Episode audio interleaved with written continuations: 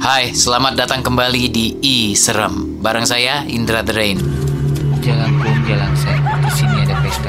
Jalan kum, jalan set, di sini ada pesta. Jalan kum, jalan set, datang tadi ledang, pergi tadi atar. Jalan kum, jalan set, di sini ada pesta. Jalan kum, jalan set, di sini ada pesta. Jalan kum, jalan set, datang tadi ledang, pergi tadi atar. Jalan kum, jalan set, di sini ada pesta. Jalan kum, jalan set,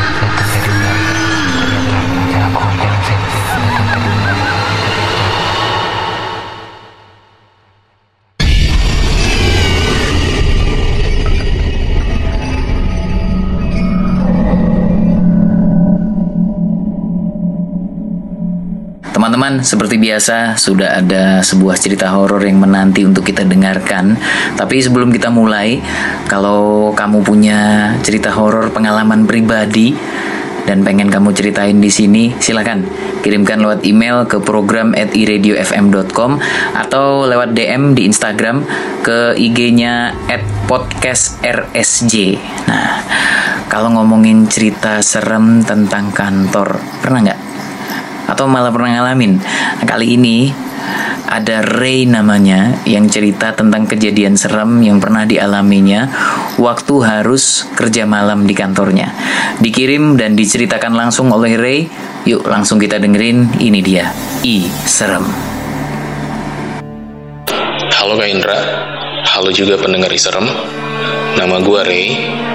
Gue pengen cerita tentang pengalaman horor gue yang gue alami sendiri.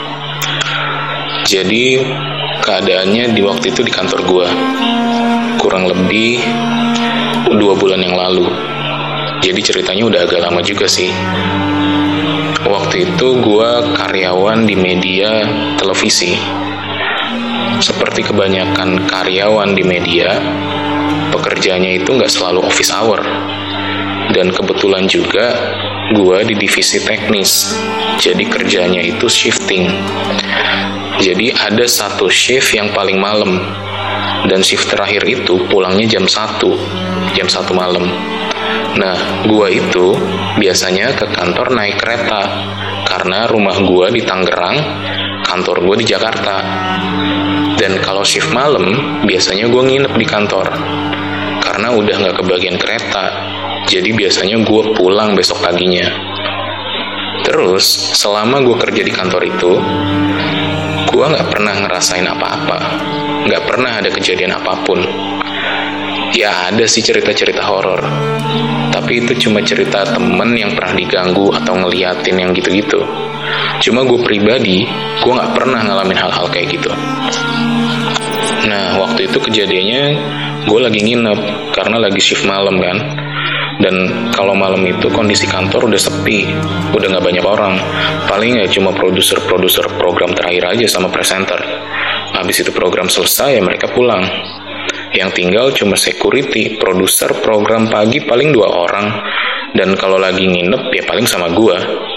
Dan itu pun ruang kerjanya jauh, jadi ruangan produser-produser itu kepisah sama ruangan teknis, di mana gue biasa tidur.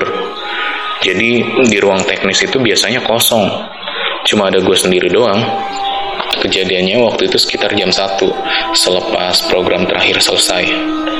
Kru yang lain juga udah pada mau pulang, tapi gue mutusin buat stay di ruangan, soalnya gue mau ngecas handphone. Biasanya sih kalau mereka pada bubaran, gue suka ikut ke bawah, ya ngobrol-ngobrol dulu sama mereka terus pas mereka cabut baru gue balik lagi masuk kantor cuma hari itu gue nggak ikut mereka bubaran dan mutusin untuk stay di ruangan karena ya itu tadi mau ngecas handphone baterai gue lowbat waktu itu karena gabut gue mutusin buat nyetel film di komputer kantor karena biasanya juga gitu sih nah terus pas lagi nonton film tiba-tiba ada suara anak kecil gitu ngomong Mama. Nah, pertama kali gue denger, jujur gue gak sepenuhnya takut sih. Karena gue mikir, mungkin aja itu suara dari film yang gue tonton. Akhirnya gue langsung rewind filmnya. Gue dengerin lagi baik-baik, gue tegesin, ada nggak tuh suara anak kecil yang tadi? Karena tadi suaranya jelas banget. Udah gue ulang-ulang berkali-kali tuh film. Ternyata emang gak ada suaranya dan gue bisa pasti itu bukan dari film. Baru deh tuh gue merinding. itu gue denger jelas banget anak kecil ngomong mama habis kejadian itu gue langsung pause filmnya. Gue cabut dari ruangan. Tapi karena penasaran ya gue sengaja buat nyempetin ngecek ruangan lagi. Ada orang gak sih sebenarnya? Jangan-jangan ada produser pagi yang iseng nakutin gue ternyata gak ada siapa-siapa. Ya udahlah ya gue mutusin buat ke minimarket dulu. Jadi di sebelah kantor itu ada minimarket 24 jam. Daripada takut mending cari suasana lain biar lupa nah pas lagi jalan keluar di sebelah ruangan teknis itu ada ruangan produksi. Di situ ternyata ada produser pagi yang lagi dubbing untuk program pagi. Sekalian aja gue nanya lihat orang masuk-masuk ruang teknis nggak tadi? Terus dia jawab hah? Nggak ada siapa-siapa kok. Gue dari tadi di sini. Terus gue nanya lagi lu lihat ada anak kecil gitu nggak sih karena biasanya kalau siang ada aja orang kantor yang bawa anak-anak ke kantor. Tapi ini udah malam juga sih. Ngapain bawa anak malam-malam?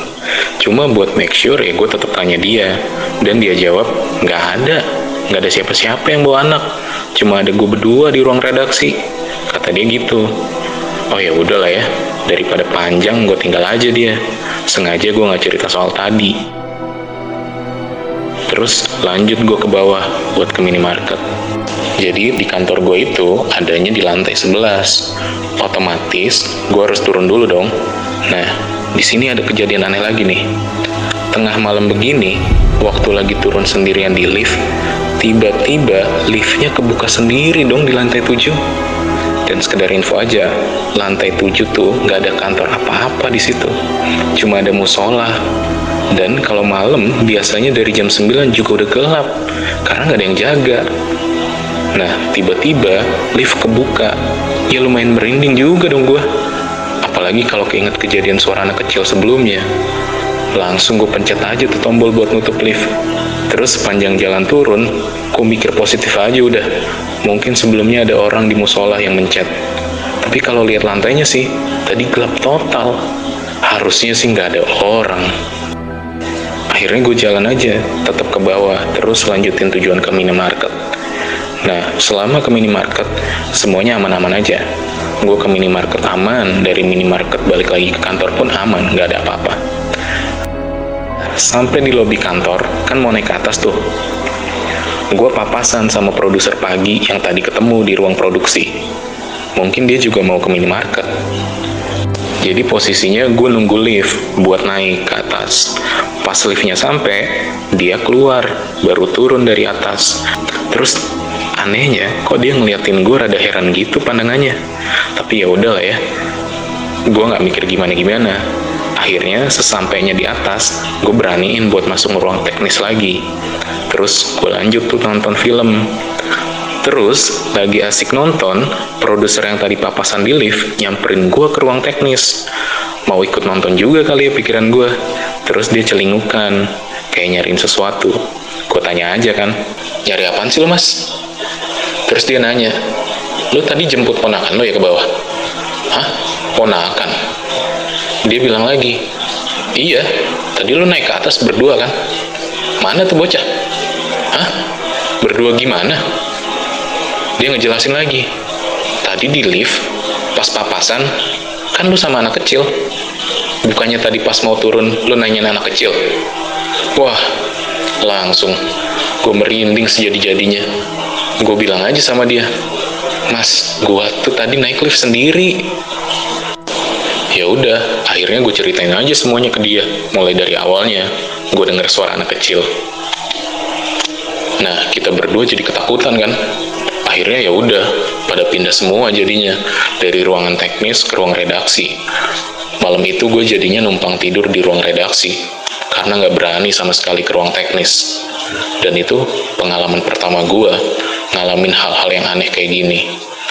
Belakangan, setelah gue ceritain ke teman-teman yang lain, baru tahu juga, ternyata pernah ada juga yang ngalamin hal kayak gini. Pas naik lift, dia lihat berdua, ternyata padahal cuma sendiri. Dan ya udah, semenjak itu, setiap nginep, gue nggak pernah berani tidur sendiri di ruang teknis. Pasti selalu numpang ke ruang redaksi.